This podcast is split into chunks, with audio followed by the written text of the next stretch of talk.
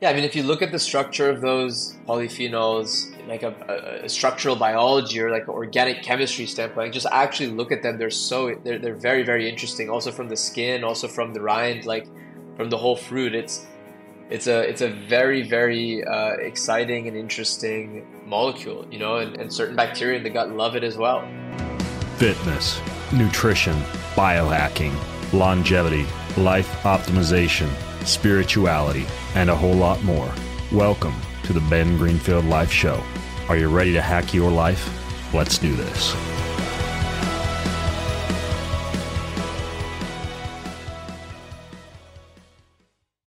Hey, I get a lot of questions about testosterone replacement and the approach that I use. I'm working with this company called Maximus. I really like them. They have this Maximus testosterone restoration protocol one of their offerings that's super unique is they combine enclomiphene and pregnenolone with this tailored approach. And that means that you're able to get testosterone without having an impact on things like fertility or liver health, which is a common worry with other treatments. This is a scientifically backed regimen. They test me. They get these blood tests easy, shipped straight to my house. I don't have to drive to a clinic.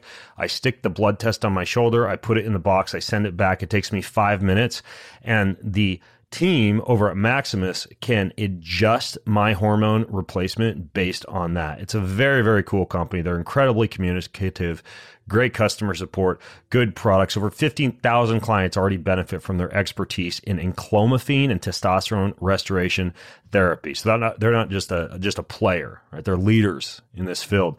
So if you want to take control of your health and optimize your hormones, Maximus Testosterone Restoration could be your starting point. So you could check it out, see if it's a fit for you. Uh, get on a call with them or fill out their form, and they'll figure out what you need. On average, you get a 2x increase in total testosterone, and on average, a 2x increase in free testosterone, not shown to impact your fertility or your liver. You get to work with a doctor that specializes in men's health to optimize your hormones. Here's where to go MaximusTribe.com slash Ben. That's MaximusTribe.com slash Ben. You might know that Super Bowl Sunday is right around the corner, and people drink on Super Bowl Sunday. Many of them, perhaps you, drink alcohol. Now, if you heard my recent podcast with this incredibly smart guy named Zach Abbott, who's a PhD, we talked about a genetically engineered probiotic, the world's first genetically engineered probiotic that helps you to metabolize alcohol. See, alcohol actually creates some toxic byproducts in it, but ZBiotics help you to deal with alcohol, including the alcohol you might drink on Super Bowl Sunday. I've used this stuff. I throw back one teeny tiny little shot before I drink, and I feel amazing the next day. So, of course, I do not encourage you to drink irresponsibly. Drink responsibly, but part of drinking responsibly, in my opinion, should include addressing that nasty acetaldehyde stuff that makes you feel like crap the next day after you've had alcohol. And ZBiotics takes care of that. Now, ZBiotics is going to offer all of my listeners a 15% discount on your first order when you use code BEN15 at zbiotics.com. You can go to zbiotics.com slash ben15 or use code ben15 at checkout. 100% money back guarantee. If you're unsatisfied for any reason, they'll refund your money, no questions asked, and now you can enjoy Super Bowl Sunday or wherever you plan to drink with ZBiotics and feel way better. So you've probably heard of nootropics which are mind directing compounds that enhance your cognition. You may also have heard of adaptogens, which help with focus and mood and sleep and recovery by acting as kind of like a volume up, volume down dial on your body. But have you ever thought what would happen if you mix nootropics and adaptogens? Well, this company MTE, which stands for More Than Energy, appropriately enough, did just that. They blended 13 carefully selected nootropics and adaptogens into this powder I've been putting a little bit in my morning glass of water and experimenting with this stuff, and I like it because I think the nootropics could tend to pick you up too much. The adaptogens kind of balance that out, so you get this amazing combination, and uh, it's it's pretty low in caffeine. It's got a little touch of caffeine in there, but they use a theacrine, which comes from green tea leaf, structurally similar to caffeine, similar energy benefits without any of the common side effects of caffeine. Very well formulated compound. I've been very impressed. MTE, more than energy. So, anyways you get uh, 20% off your first order. If you go to getmte.com forward slash Ben G. That's getmte.com forward slash Ben G. And there you can use uh, the code Ben G for 20% off your first order. Well, folks, it's been quite some time since I interviewed my guest today, uh, Raja Dhir. Raja, did I actually pronounce your last name right? By the way, I I feel like I did, did, this years ago when I first interviewed you. Deer. Deer. Got it. Nailed it. D H I R. So, anyways, uh, Raja, if I recall properly, didn't we do our last podcast at some farm down in L.A. or something like that? Do you remember that? I, I think we did. I think it was a. I think it was maybe a ranch. I assume you are you're not surrounded by horses and dogs like we were last time. No, though that that is an optimal uh, environment uh, for for your health yes. and microbiome. Good, um, good for the just, uh, microbiome. Uh, yeah, just uh, trees, trees, and dogs. Okay, cool. Well, uh, if you didn't hear my first podcast with with, uh, with Raja, I'm going to link to it. If you go to bengreenfieldlife.com slash seed two, that's bengreenfieldlife.com slash seed, the number two, because we talked all about probiotic myths and different forms of probiotics and longevity effects of probiotics and male versus female takes on different forms of probiotics and a whole lot more. But Raja has been up to a ton since then in the whole realm of the microbiome and probiotics. So he's one of the smartest guys I know when it comes to translating research and making it applicable, particularly for things like your gut and your digestion and your poops and everything that is related to your microbiome. So he founded and oversees something called Seed Labs, where they're actually solving a whole bunch of complex ecological problems with bacteria.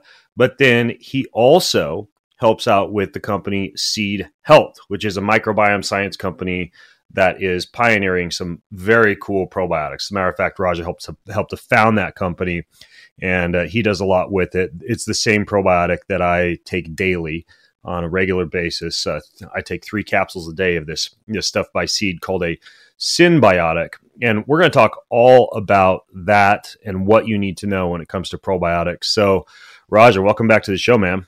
Thanks, Ben. It's good to be back. Yeah, and if I recall properly, you you have like a definition of what a probiotic actually is. That could be a pretty important way to start this podcast because I think the way you define a probiotic is is interesting and perhaps even a little bit novel. Well, it's the it, mostly sticking to uh, the international consensus of the term, the scientific international consensus, which is uh, defines it as a live organism, so it has to be live, uh, which confers a health benefit to its host. So it could be probiotic for different types of hosts. It could have different health benefits, but it has to be live, and it has to confer a benefit to its host. And the range of that benefit is the degree of or the, the flavor of the probiotic. So when you say that a probiotic has to be live, I don't even know. Like if, if you were to go to Walgreens or CVS or whatever and grab a probiotic off the shelf, how likely is it that it's live? I mean, what most products do is use very um, industrial and stable but low diversity strains. So a handful of strains that they'll put a very high amount of put it into a state of sleep, so to speak. It's a state of dormancy, and I don't know. I mean, I, it's let's assume that maybe seventy five percent have the organisms that they claim that they have. Mm, it's probably less, but let's just even assume that. That's just the first test. That's just the first stage. Those organisms then have to be alive through the gastrointestinal system, and for the benefit, have some activity most likely in the small intestines and and colon. That is the most of the known mechanism by which how probiotics work. So where that step of the process is very important, but what you really want is to know how many live cells do you have that are metabolically active all the way through the pipe. How do you test something like that? There's a few ways. I I think some people try to approximate that from animal studies. I think that doesn't work. That doesn't translate very well. Uh, the best system I'm aware of is a gastric uh, simulator. It's a uh, it's a single simulator and then a twin version of it, and, and you can actually stack multiple of them to run different experiments in parallel. And uh, it's exactly what you think. It has a, a stomach and three compartments no of way. intestines and, and a colon. And actually, there's a microbiome transplanted in the colon oh that's repres- that's to measure metabolic effects. So it's kind of in uh, it's a biological system, but it's but it's assembled in vitro. Okay, so how big is a gastric? Uh, you saw you called it a gastric simulator. Yeah, that's that's that's a good term. Yeah, a gastric gastric simulator, intestinal simulator. Okay. Is this is this like the size of an average human gut, or is this just like a huge machine in a factory? Mm, it's probably about half the size of a car. Oh wow, interesting. See, it seems to me like where my mind goes is couldn't there be a future where you could have your own home-based gastric simulator that simulates your gut and you could just put stuff into it to see if it agrees with your gut before you decide to consume it yourself in the real world? The good news is that you probably don't need it because microbiome, the level of personalization isn't that dramatic, I would say, uh, that we can't get from other types of large population studies. But were you to do it, one interesting thing to do would be to keep your microbiome from infancy, from birth, as it developed, as it matured, as it diversified.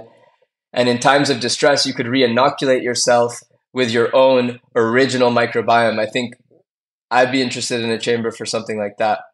Oh yeah, you mean like if you went on a stint of antibiotics or had an issue, or I don't know, had your appendix removed or something like that, you could or actually you age, or yeah. yeah, you as as you age, you also lose a lot of the diversity from your younger self. So there's there I, I think there'd be many use cases of that. I think that'd be very interesting. If you have a yeah, good just, if you if you start off with a good microbiome, which you have a better chance of doing if you follow some guidelines out of the gates.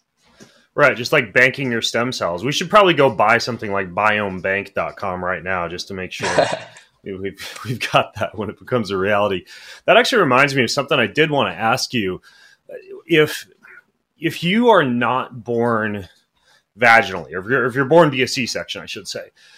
There's a lot of people who say that your gut is not really adequately populated with beneficial bacteria, the right amount of bacteria for years later on in life, like until you're, I've seen figures like seven or eight or nine years old.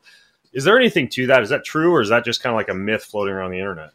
Yeah, that's not entirely true. So, a better way to think about it is that the mode of birth, vaginal versus C section, uh, the mode of feeding, breastfeeding versus non breastfeeding, and the presence of antibiotics are kind of three equally and varyingly powerful lever, uh, you know, chairs of the of the stool. So try to get as many of those right as you can, and if you're able to do so, uh, you'll have a very good chance uh, at what is considered an optimal uh, infant microbiome, which is dominated by a few different strains of Bifidobacterium infantis, making way for other Bifidobacterium to slowly start to build with diversification and acidify the gut as the rest builds on top. So you'll you'll have that if you follow those three.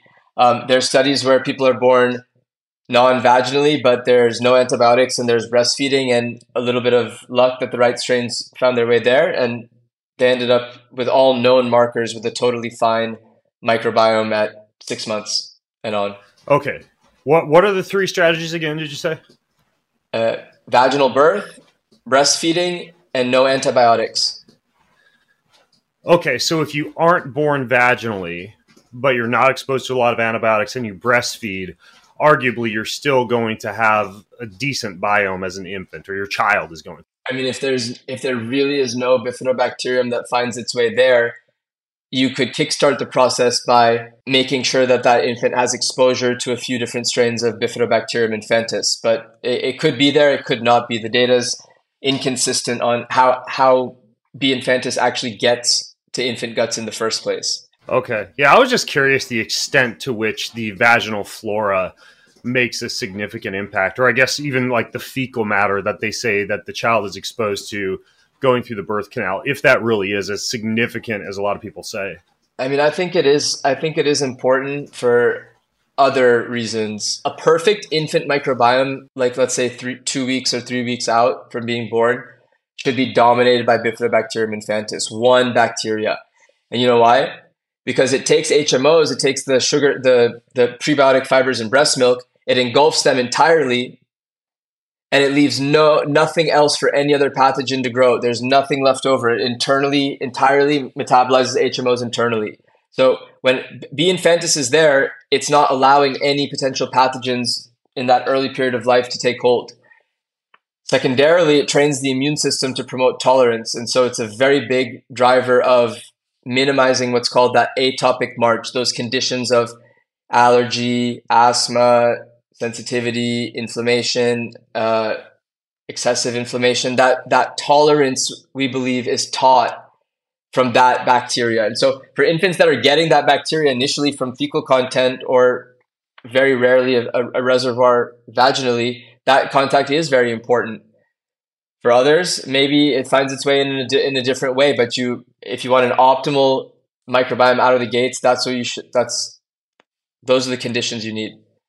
So are you saying that the what do you call it, Bifidum infantis? Bifidobacterium, that's the genus. Okay, it's a very okay. interesting genus. Even in our research for many different stages of life, that's a good. That's a very good one. And the uh, uh, species is called infantis. I think it's a subspecies of longum, but it's Bif- Bifidobacterium infantis. That's the Latin name of the of the bacteria.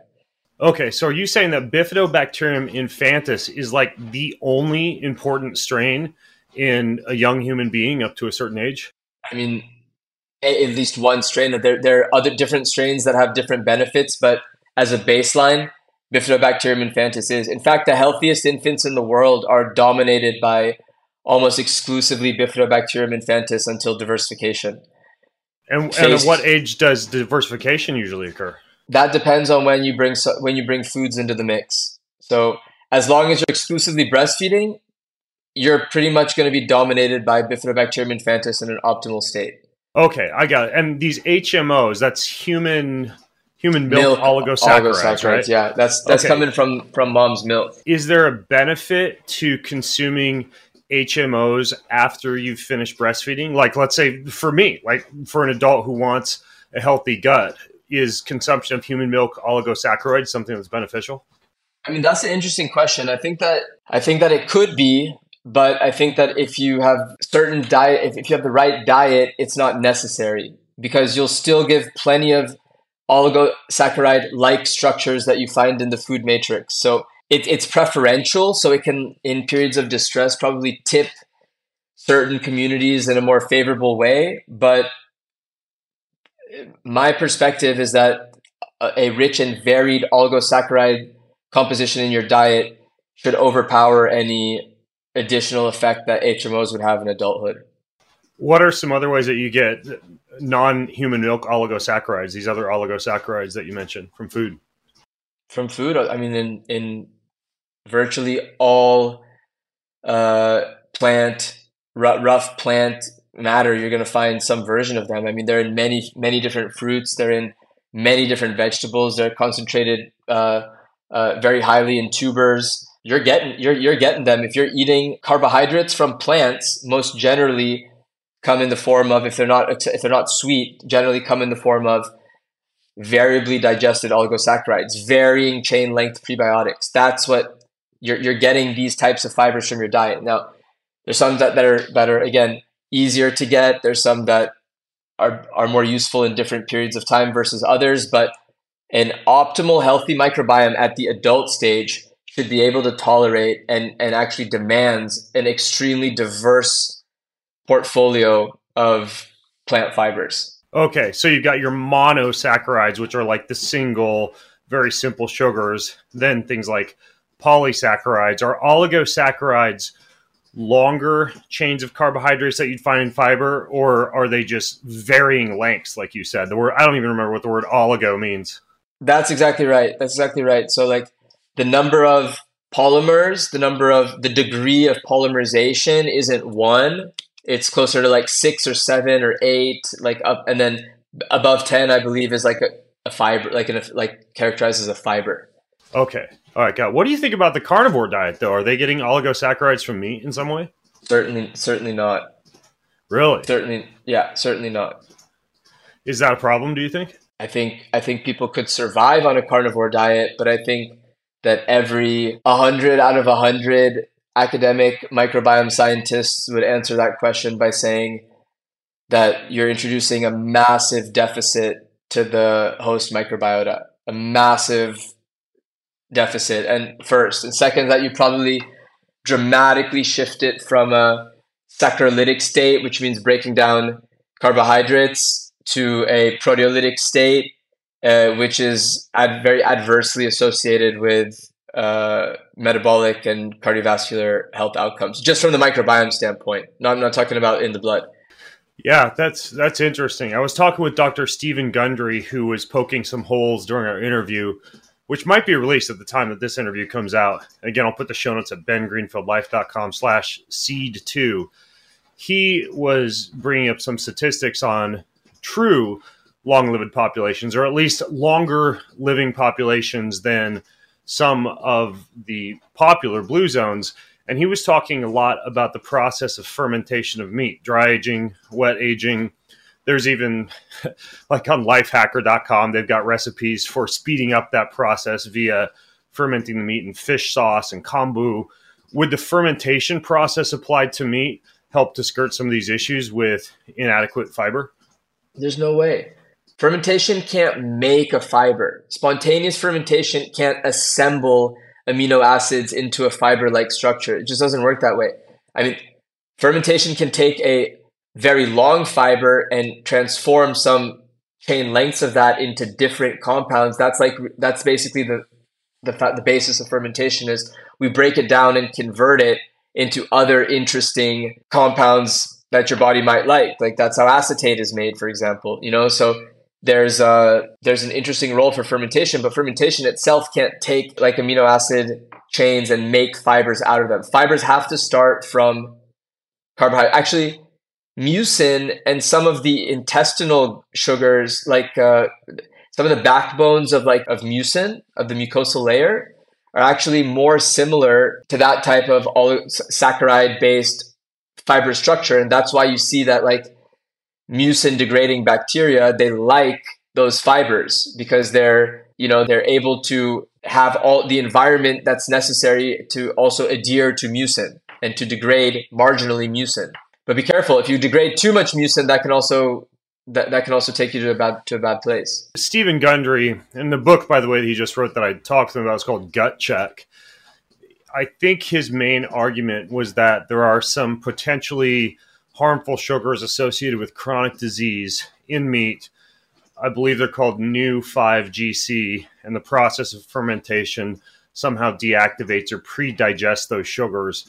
And I don't think he was making the argument that the fermentation somehow causes the non-existent fiber in meat to some somehow benefit the biome. I think it was more the elimination of potentially harmful sugars. And- I mean, that's possible. That that is I've I've heard that hypothesis. I don't have a definitive opinion on it, but it's certainly plausible that uh, subjecting meat to microbial fermentation could alter it in a way uh, that could make it less harmful. That hypothesis could could could could definitely be true. Now, a lot of people are sensitive to fiber. They're way back in the day. I interviewed this guy. You'd probably find him fascinating. He wrote a book called The Fiber Menace, and his name was Konstantin Kavaratsky, something like that.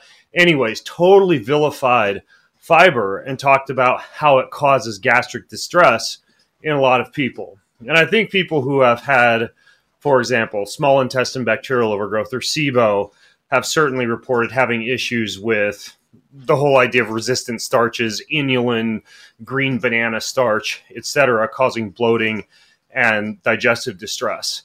Even after I interviewed Konstantin, yeah, I I was doing like the giant blender bowls of kale, and I learned this from Mark Sisson. I don't know if he still does this, but big ass salads with just like tons of nearly pounds of vegetables for lunch.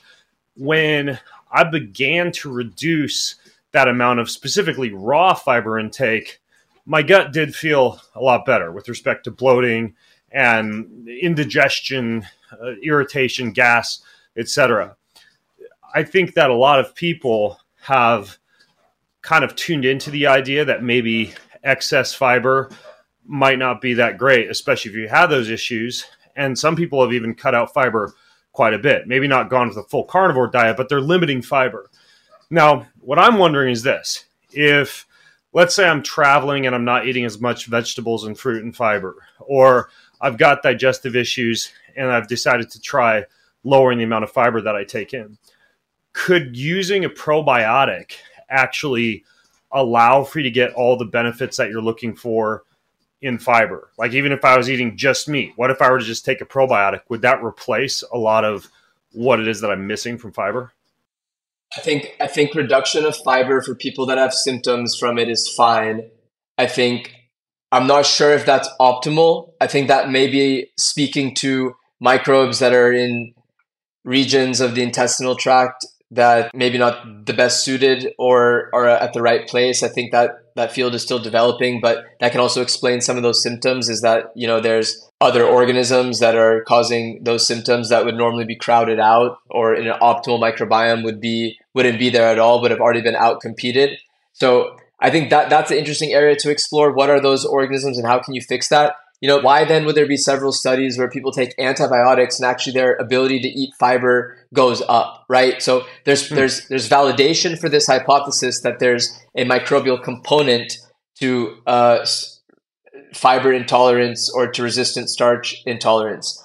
Um, I think that to dramatically cut down fiber without replacing it with a very biologically relevant amount of other substrates. So, like flavonoids, polyphenols, there's certain carotenoids that structurally are also able to be metabolized by the microbiome, also enrich for very interesting pathways, and also keep that organ, that microbiome metabolically active in a positive way.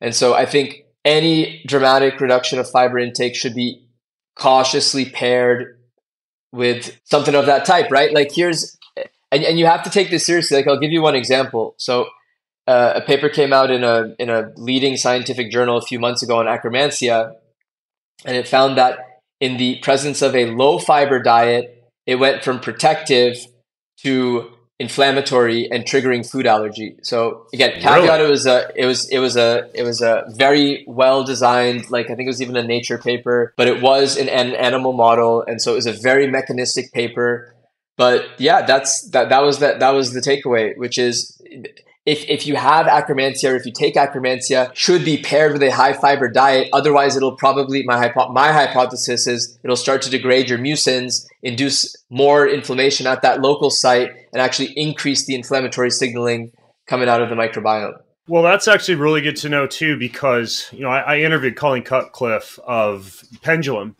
that makes uh, an akkermansia based product. And she brought forth some data that indicated that Akkermansia may assist with fiber digestion in people who tend to get some of these bloating and gas type of issues in response to a high fiber diet. So I suppose it makes the case that if you're going to use Akkermansia, A, don't avoid fiber, and B, maybe be less scared of fiber because it might actually help you to digest it. I think there's many bacteria that serve that function. So there's many bifidobacterium. There's many uh, Bacteroides. There's many uh, lactobacilli. The interesting about Akkermansia is that it does do that, but you don't normally have a lot of it. There's not a high abundance of Akkermansia normally, and so when you think about rounding out your microbiome to be able to handle high fiber production, I would consider, you know, open the question of what what is the best cocktail of organisms to actually accomplish that. You probably want a diverse cocktail, and you probably want them all to have pathways for, for fiber degradation. I wake up every morning and I make myself a giant mason glass jar full of adrenal support. That's right, whole food vitamin C from acerola fruit extract and sodium from Redmond's real salt that has over 60 trace minerals to support my adrenal glands, which, based on my lifestyle, do tend to get pooped out if I don't pay attention to giving them the fuel that they need.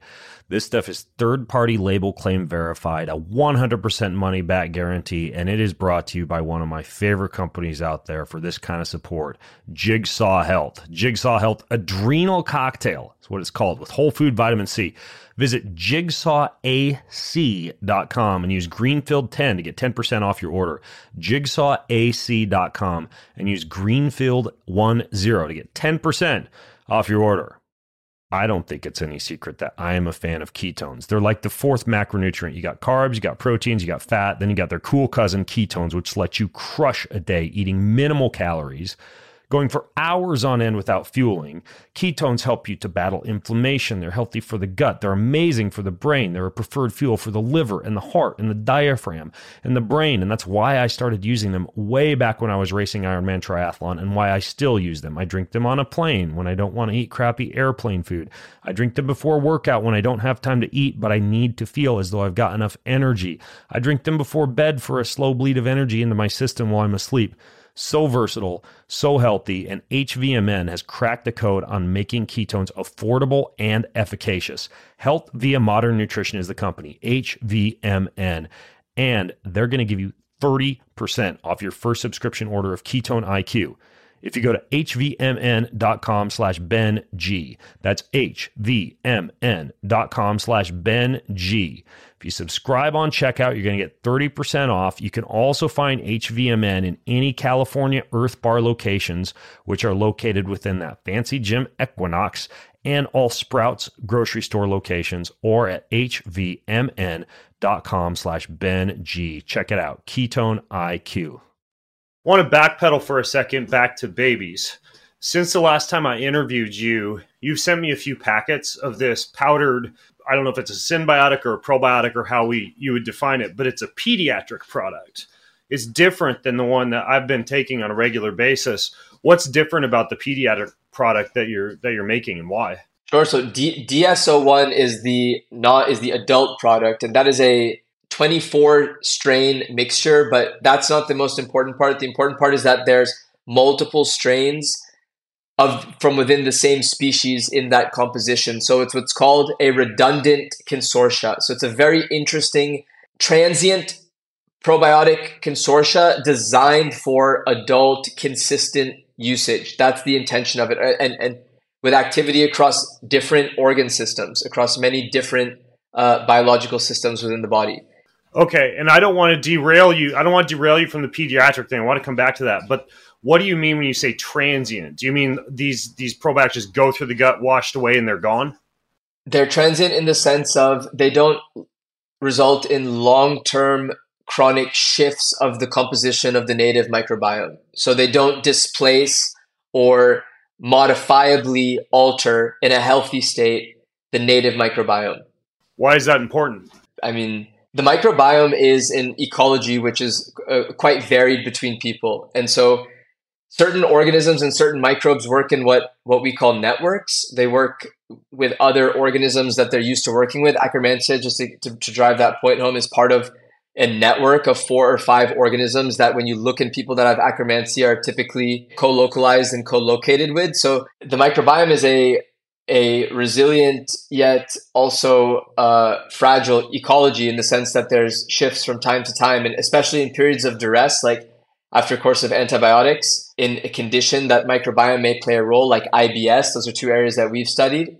Um, you have to be very careful and, and, and considerate about which microbes you're introducing into into that ecology and, and what you're trying to do. So transient transient can be good for the goal of that. If you're trying to cure depression, you probably don't want a transient consortia. You probably want to take very high amounts of coprococcus and dialister, you know, different bugs. And you'd want to take probably antibiotics first to wipe everything away so you have the best chance of making those new bugs actually take over and build a new ecosystem as a foundation of that of that ecological recovery. I mean, that's how it works in drugs. That if, if you have a C. diff infection, you take a course of antibiotics to wipe everything out. Then you're transplanted a stool, a whole stool from another person, and then you let that try to recover. But if you just take the stool from another person and you just put it in without the antibiotics, you have much lower engraftment and, and long-term colonization rate. So it can be good, it can be bad. It depends on what you're what you're trying to do.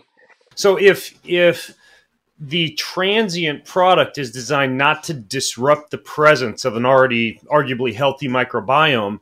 If I've got a healthy or good microbiome, why would I even take it in the first place? Specifically referring to the to the DSO one that you guys make. It's a very good question. So there's two parts to think about what you want a probiotic to do. You want a probiotic to do things to other microbes in your microbiome, like microbe microbe interactions and then there's things you wanted to do to the host, so microbe host interactions. Now, what we learned as we were progressing was that most of the microbe host interactions actually don't happen in the colon. The colon is a lot more protected, it has a much thicker mucosa, it has a much more dense uh, community. But actually, there's something different about ingesting, about that daily inoculation of microbes and their transit and passage through the body that we believe seem responsible for many of the host side effects, the, the, the microbe host side of those two interactions. And like one good example is probably a lot of intestinal immunity is regulated there because the immune cells that reach out and sample it are, are big drivers of T cell differentiation of immunity. Another example is like uh, the gastrointestinal barrier, the epithelial barrier is most is more permeable in the small intestines and the end of the small intestines than you'd expect it to be in in the in the colon because it actually bypasses that. So it actually gets absorbed in the intestines on their path down. So most of your microbiome or most of what's already in your microbiome isn't going to interact with those other parts of the gastrointestinal system on a day-to-day basis. And so like for that you have to look more to like probiotics. And if they're human native strains it's just a different level. People have also for some host side effects tried to look to fermented foods. There's a very interesting way to think about fermented foods as well. Um, but you know you have to you have to really dissect what you're trying to look for and what you're trying to deliver. There's an independent benefit of daily inocul- microbial inoculation than what your microbiome is to begin with. That's probably the, the most important part. Okay, so when I take a probiotic, even if I've got a good microbiome, what I'm doing is upregulating the function of things like the gut immune action, the mucosal lining, the the potential of something like a permeable gut, and some of these things that just having a healthy microbiome might not be sufficient to allow for. Yeah, well, that was actually the primary finding of our of our placebo controlled trial on DSO1 after a course of broad spectrum antibiotics. That was a, a clinical trial that we did. And the first and strongest and pro- probably most striking out uh, finding was concurrent to antibiotics, which actually disrupt the epithelial barrier. They they disrupt the gut barrier. So that was a, a very interesting finding.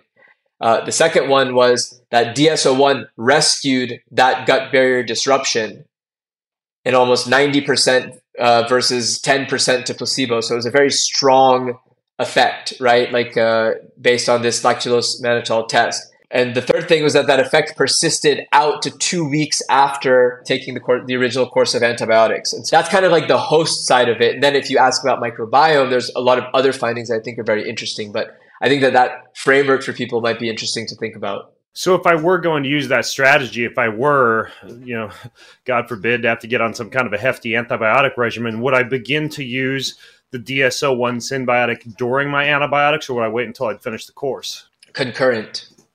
Okay, concurrent. Take it at the same time. That's how the trial was designed. Okay, got it. Now I kind of derailed you as you were beginning to explain why the pediatric blend is different than the DSO one. Yeah, so so on composition, the it's it's different on on outcome. It's different. The pediatric product is uh, fewer strains, but also multiple strains from comprising different strains of the same species. So more redundancy, more representation of the diversity within individual species and paired with a fermentable prebiotic. And so the primary outcome for that was that when when consulting pediatricians in designing the trial, we were told that this trial, were it to address pediatric constipation or regulate the, the, the GI system of children, would address the single most common uh, reason for pediatrician visits, which is uh, pediatric constipation. I think it's like one in three or one in four kids see a doctor for it have it. Yeah, useful and, for uh, a parent's sanity too, because no parent wants to be waiting there 15 minutes to use the bathroom themselves when their kid's on the toilet.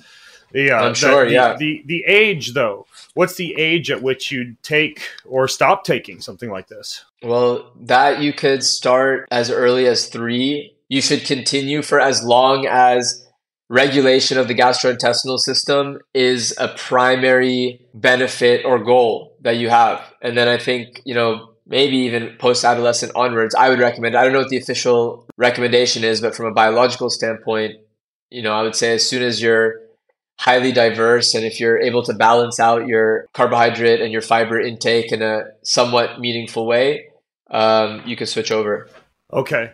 Do you have kids? Uh, I do. I have one uh, f- uh, five month old son. Okay. Knowing what you know, if you were to kind of have the gold standard feeding or probiotic or or you know breast milk consumption or human oligosaccharide consumption, human milk oligosaccharide consumption for a young human being coming into this world to give them as many advantages as possible from a microbiome standpoint, what would it generally look like in terms of, of what you'd feed a young human being to optimize that?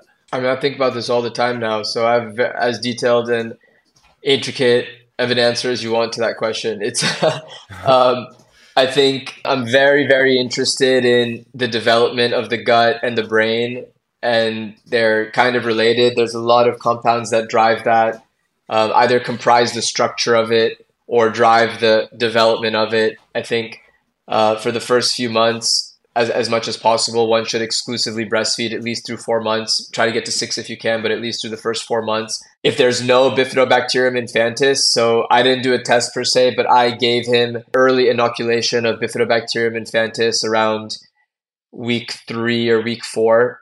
And wait, wait, wait, uh, what do you mean early inoculation? I mean, I, I did it myself. I work with and grow a lot of different strains. So I took two or three strains from our library of Bifidobacterium infantis and I put it on on his on the tip of his tongue and then he breastfed right after. By the and, way, look, uh, look, at you. You got your library of probiotics, you got your gas yeah. simulators. Jeez, everybody's yeah. going to be going to be uh, envying your setup at home. So you well, inoculated your son with those strains. What else do yeah, you do? Well, that's first. Then to get to breastfeeding. When you get to diversification, you want to get carotenoids and N3 fatty acids as early as possible. You want to make sure that mom is taking very, very high dose, at least DHA, but ideally DHA and EPA. That that's going to directly pass through the breast milk. And even during the breastfeeding phase, you want to make sure mom's eating an incredibly diversified diet in carotenoids. Carotenoids are very unique in that they actually are stored in in are broken down in the gut along like, like polyphenols and, and other and flavonoids and some other plant-based compounds but they also are make their way directly into the eye and into the brain. And and that's very interesting to me right? That this there's this very precious class of compounds that crosses the placenta it crosses the blood-brain barrier it's allowed to aggregate in the brain of your offspring. Like and so I'm very, very interested in in some of these types of plant based compounds. Gonna, gonna sell a lot of mini carrots to pregnant and breastfeeding yeah. women with this. What what other food sources are rich in carotene, by the way, that you like? Uh, not just carrot, not just carotene. So I should clarify that it's the class are carotenoids, and there are a wide variety of of compounds. There's about 40 or 50 in the human diet that are found across the the spectrum of color. Uh, basically, they comprise color in in certain vegetables by having an absorbing effect on, uh, on the light spectrum and reflecting out others. So that's their relationship. They, they function alongside chlorophyll as a relevant molecule in, in plant biology that just turns out to be very interesting for, for humans too. I mean, we benefit a lot from them. So just colorful vegetables. Yeah, as as as rich and deep. Most pigments in vegetables are driven by something in the carotenoid family, or also in the marine environment, things like astaxanthin or zeaxanthin. There's few few in, in the sea as well. Got it. Anything you go out of your way specifically for your son or that you recommend folks avoid?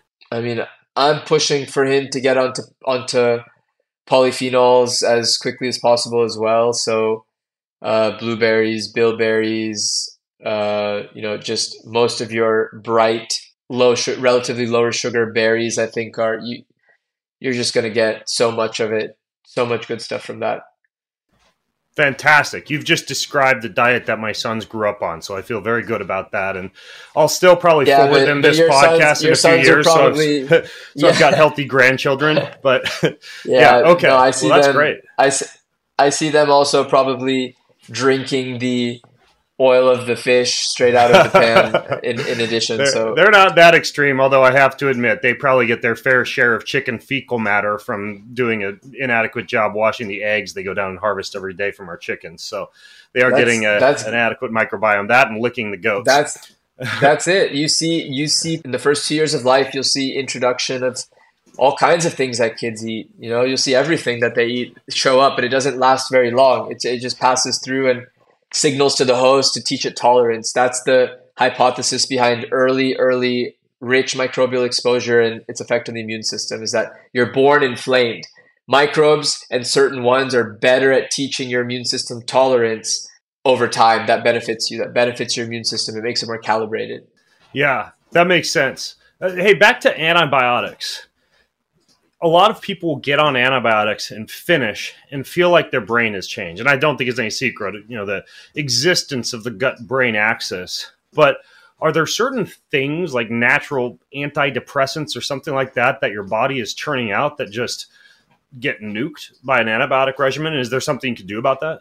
i mean definitely it's more than you know there's um i think the last library had about around 500 different neuroactive metabolites that come just from the microbiome. So it's so powerful that if you take if you take your blood and you do un- metabolomics like broad spectrum untargeted metabolomics on every metabolite in your blood and you do that to 10 people and then you give all of them a very high dose broad spectrum antibiotic and subsequent to that you do that again you won't be able to match people back to their own sample after after. It's the only it's the only time it's the only event where you're not able to do that in, meta- in the field of metabolomics. It's the only event that renders you incapable of matching your sample back your, your own biological sample to itself. So there's many of there's there's many of them. And so so after a course of antibiotics absolutely but it's it, but it rebuilds right? Like we in our trial we saw that after 12 weeks it builds but it comes back differently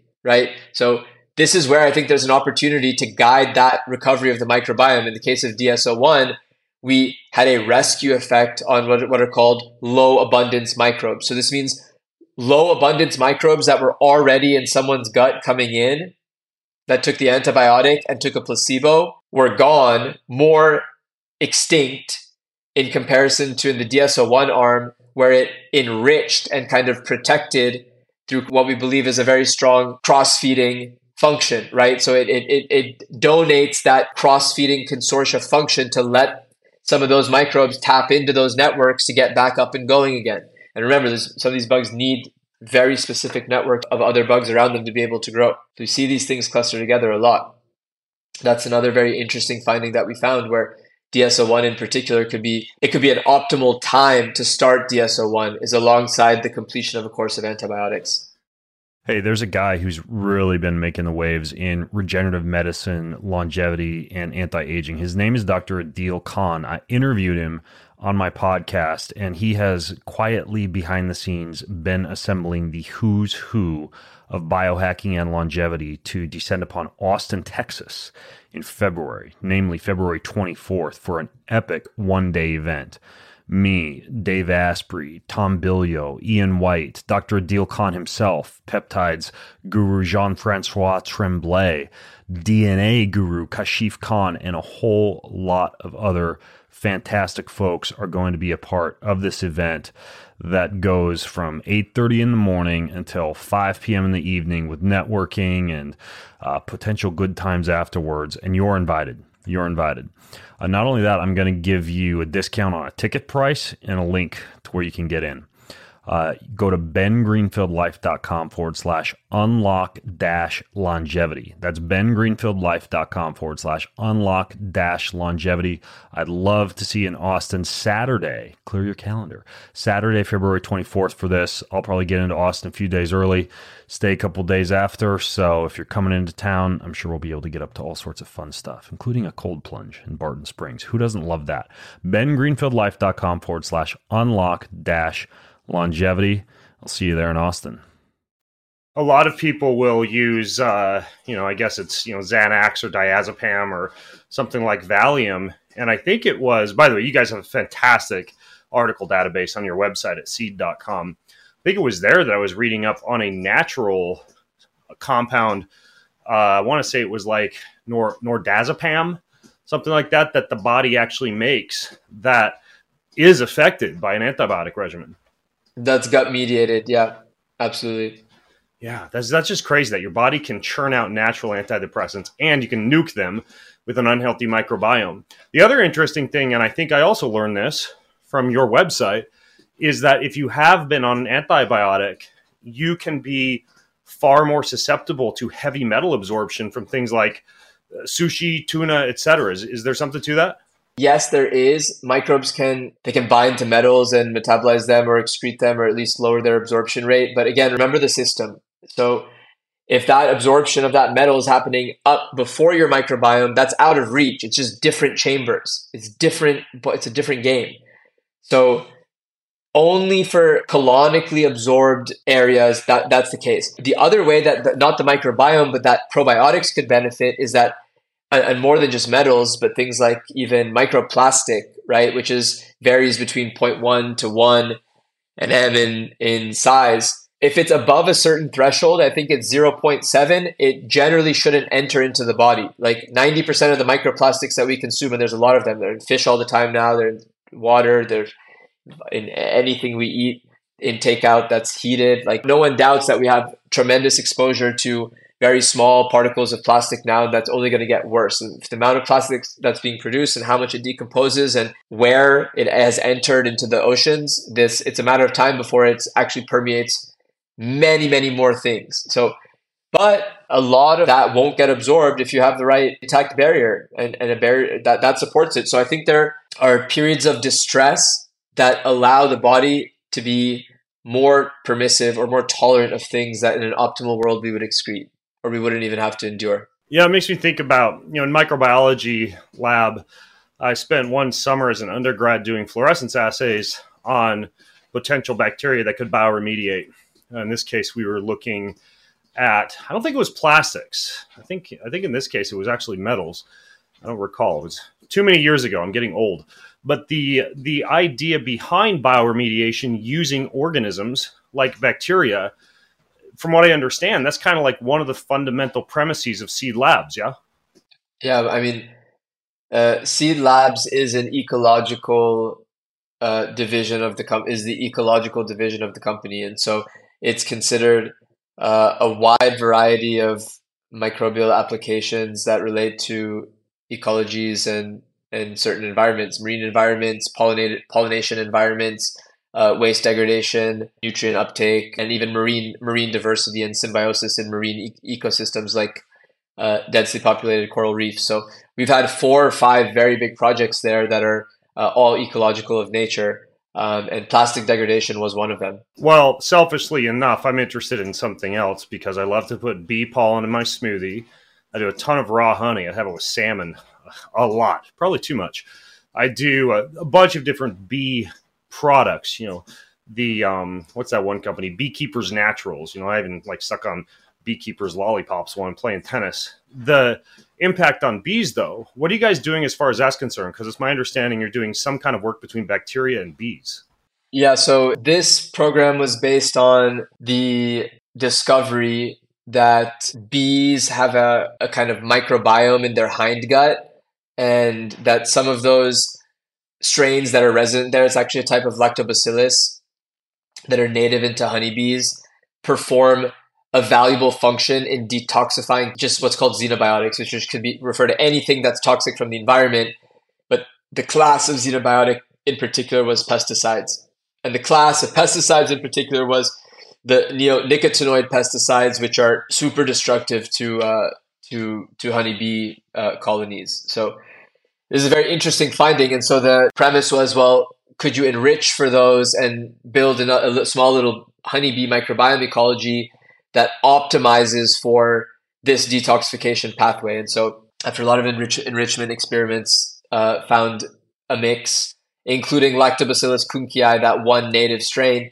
And uh, and I think it's had four field trials now in three different continents. Like it's it's it's quite impressive how that that body of literature has progressed and uh, been very efficacious for pesticide induced death of the bee, but also in, in other um, pathogen that gets to, to young bees in the first few days of life. It's a type of uh, it's a type of pathogenic infection that if you actually find it as a beekeeper, if you find it, you have to torch your whole hive and all the surrounding ones because it's it's so toxic, it's so bad, and it, it can spread so quickly. So prevented young bees from having uh, infection of that pathogen.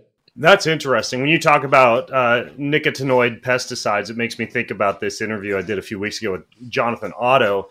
He discussed pesticide like compounds winding up in medical supplies, plastic tubing, even vaccines, and mentioned that the use of nicotine products, such as a nicotine patch, may actually bind to some of the same receptor sites and make you less susceptible to damage from pesticides and herbicides uh, based on the fact that apparently they're somewhat similar to to nicotine itself. I don't know if that has anything at all to do with the honeybee research, but it's interesting. They are somewhat similar in the sense that if you give honeybees the choice of glucose water or this neonicotinoid pesticide, uh, over time it'll begin to prefer the, the, that pesticide because of exactly that same pathway than than the sugar water. So in that respect, it is. I can't comment on if that means you should start taking nicotine to, to yeah, protect yourself from pesticides. yeah, but I do. I I, I, I, yeah. I, don't know how far I'd go there. I have a few of the 14 milligram nicotine patches in my pantry, and I'll occasionally put one on if I need a little bit of energy or if I'm going out to a dinner party at night to keep me out past my bedtime. But it is a nootropic, and it is it does access brain chemistry in a very clear way. So yeah, that yeah. probably works. And by the way, this is probably a little bit relevant. There's a lot of people who use nicotine gum and lozenges and all sorts of oral nicotine products. You ever come across anything that shows the impact of nicotine on the microbiome specifically? The impact of smoking, but not uh, separated out for nicotine per se, but the impact of smoking affects several different microbiomes. In women, actually, it affects a different one. It affects their vaginal microbiome in a very uh, a destructive way. Smokers, in particular, are the are, are most likely to not have an optimal CST1, which is the most protective state. I think you mentioned to me as we were leading up to this podcast in the past few weeks that you have something you're working on for the vaginal microbiome. I find that interesting. I know a lot of women who will use like vaginal uh, suppositories for the microbiome, but what exactly are you guys working on?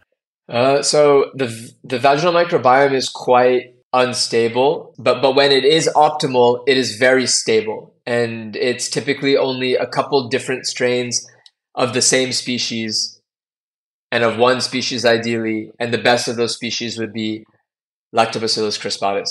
That is the you know hallmark of an optimal vaginal microbiome. It protects, inhibits. Uh, pathogens from existing. It has anti-inflammatory uh, benefits, and it's associated with fertility. It's associated with reduction of spontaneous preterm birth. It's associated with positive outcomes in um, in in, in, in STIs. We have an, an IND approved on the FDA by the FDA to actually study uh, our composition on cervical cancer as a result of HPV. So we think that it would clear the, the therapeutic product that we're developing. We think that that would clear uh, HPV more consistently and faster, uh, which is a very prevalent uh, viral infection, which is also learning to escape vaccines. So very important reason. And also when you've, if you've just given birth, for example, um, you have a very disrupted vaginal microbiome because your estrogen levels are low and prolactin is up. And also if you're perimenopausal or, or, or postmenopausal, um, is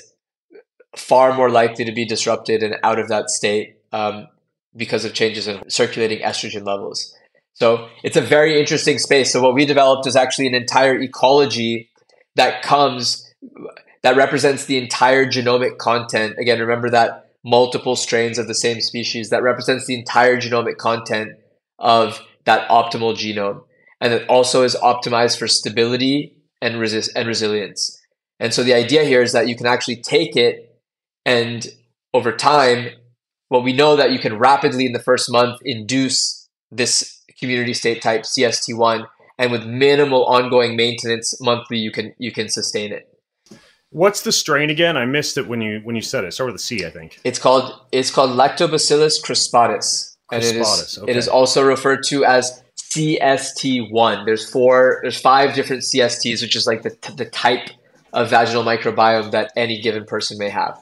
Got it. And when that product is released, is that going to be a vaginal suppository? Yeah, that is. Okay. And is there a retention time that's necessary?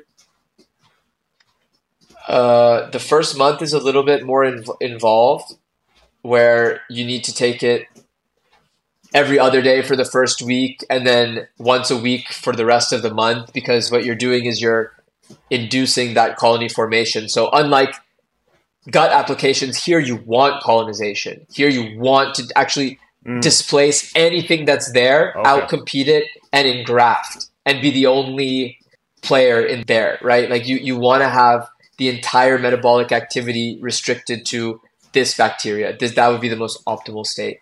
Okay, that makes sense. Not related to the the vaginal biome, but I guess back to the symbiotic. I get your monthly refill pack of that, and occasionally I've broken open the capsules, and it's kind of like a capsule inside of a capsule. What's going on there? Many human native strains are quite sensitive to water and other plant materials. So, like in like a big smoothie or like a yogurt, for example, or like a, a, a nutritional powder, greens powder, or um, a fermented food, like it's very unlikely that high amounts of these human, many of these human native strains will stay viable over a long period of time. So, to protect those strains, first and foremost, they're in a capsule just for themselves. So the, the probiotics and all the live organisms in DS-01 are kept by themselves in that inner capsule. That capsule is then flooded around with pump with a punicalagin rich prebiotic polyphenol. So this is a high punicalagin load. Wait, I, I wait, I, I, know this by yeah. the way. Punicalagin that's found in pomegranate, right? That's right. That's right. I aced that. That's right. Okay, it's, keep going. It's part of the ellagitannin. It's part of the ellagitannin family. So these are these big, big, big molecules, right? Like only about three or four percent of them actually get into your blood. So most of them flood the microbiome, and they and they, they can feast on it, and they break it down into these secondary and tertiary metabolites that are actually really interesting, and uh, we think can can signal into other organ systems by by being bioconverted by your microbiome. Yeah, it's kind of interesting because one of the reasons that I first started taking the seed synbiotic was a little bit prior to first meeting you. I had listened to like a two hour long podcast on pomegranates and the pomegranate oil and seed and fiber and skin and juice and had pretty much made up my mind that come hell or high water, despite living in inland Washington, I was going to try to figure out how to eat a pomegranate a day. And then I looked at the profile of the synbiotic. I'm like, oh, wait, I could just take this, get all of that stuff with, you know, less fuss and less unwrapping and less figuring out how the heck do you get all the seeds out of the pomegranate. So I started using the DS-01, but that was what originally kind of got me turned on to it. Yeah, I mean, if you look at the structure of those polyphenols, like a, a, a structural biology or like an organic chemistry standpoint, just actually look at them. They're so they're they're very very interesting. Also from the skin, also from the rind. Like from the whole fruit. It's it's a it's a very very uh, exciting and interesting molecule, you know, and, and certain bacteria in the gut love it as well. And so I think this kind of it's a little bit more rare than you know you can get certain classes of tannins from things like teas and and dark chocolates and and you know there's tannins you can induce through toasting and through other methods. But I think that this structure in this class uh, along some flavonoids, alongside some carotenoids, are very interesting, right? Like astaxanthin, I think, is a very interesting type of carotenoid.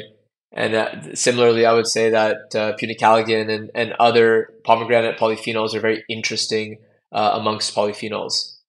It's fascinating. The laundry list of ingredients on the back of this probiotic, I think, rivals any that I've seen. Is it pretty much what I described that I do? Is it three a day? Because I just wake up and I take three, and you know maybe I'm not doing that correctly in terms of with or without a meal. But what's just general best practices if I get the synbiotic? Uh, best practices is do two a day for just da- is, as a daily regimen for maintenance. We've maybe that's why I'm running out early. I'm doing three. Well, Oops. For, for, no, we've had we've had some people that have taken as many as in, in certain periods. I mean, like off just on their own, they've decided to uh, experiment with dosages. But two gets you most of the activity that you're looking for. It's the dosage that we studied in our antibiotics trial against the placebo dosage that we studied in our IBS trial against a placebo. Um, but I think there may be some people, uh, you know, that at least I've heard p- people come in that have more gastrointestinal issues, and following a certain regimen will um, will experiment with with higher dosages to uh, kickstart certain metabolic pathways. So I, I can't comment on that with data. For two, I can, but I've I, I have heard of it. Yeah, with without a meal doesn't matter. I mean, it doesn't actually dramatically matter. It's a very small difference between.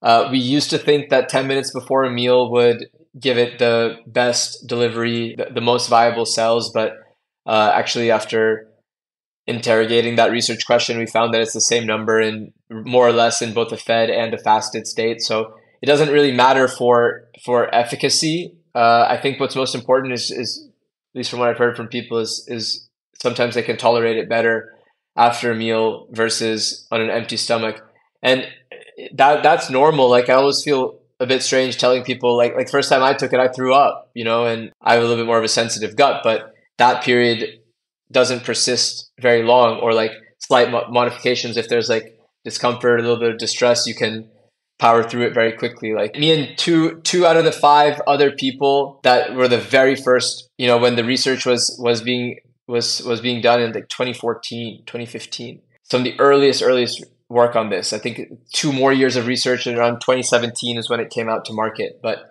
yeah i threw up Wow. Got to put the warning label on there. May cause barfing. And by the way, definitely use it when you travel. It's it's uh, stable, uh, non-refrigerated, stable.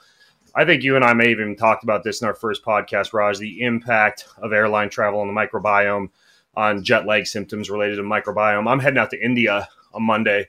I'll have my packet with me. I take three before I fly and three when I land, just based on the the impact that airline travel and radiation and stress and circadian rhythm uh, disruption has in the biome. So if you're listening, this stuff's great for travel too. I've just heard that from so many different places now, including members of our scientific advisory board that go back and forth between France, go back and forth between uh, the UK. Like they just use it regularly in, in between California and, and, and New York. And uh, that's something you can see actually right away. Yeah, Incredible. Well, if you're listening, listen to my first podcast with Raja too. If you like to geek out on this stuff, we covered a bunch of new material there on probiotics and seed and the development of this stuff. Uh, the synbiotic is one of the best formulated probiotics, probably the best formulated probiotic, possibly also breast formulated. I don't know uh, that I've ever used. Uh, I'll put a link to it. We've got special offers, discounts, etc. over in the show notes where you can leave your comments, your questions, your feedback. You can also of course, get linked out to the first podcast that I did with Raja. BenGreenfieldLife.com slash seed two. BenGreenfieldLife.com slash seed, the number two. Raja, thanks again for coming on and giving me my my every five years probiotic dose of wisdom. You got it. Thanks, Ben. It's great to be here. All right, folks. I'll see you soon. Ben Greenfield, right. with Raja Dhir from Seed, signing out. Have an amazing week. Hey, guess what? If you want me to interview bigger and better guests, the number one way to do that is to get this show a rating, a ranking, or review wherever you're listening to it. That helps out the show quite a bit across all levels, including delivering to you amazing, amazing guests and episodes. So go check out anywhere that you listen to this podcast. There should be a big shiny button somewhere where you can leave a ranking, leave a review if you got a little extra time. Thank you so much. Do you want free access to comprehensive show notes, my weekly roundup newsletter, cutting edge research and articles, top recommendations from me for everything that you need to hack your life, and a whole lot more? Check out bengreenfieldlife.com. It's all there. bengreenfieldlife.com. See you over there.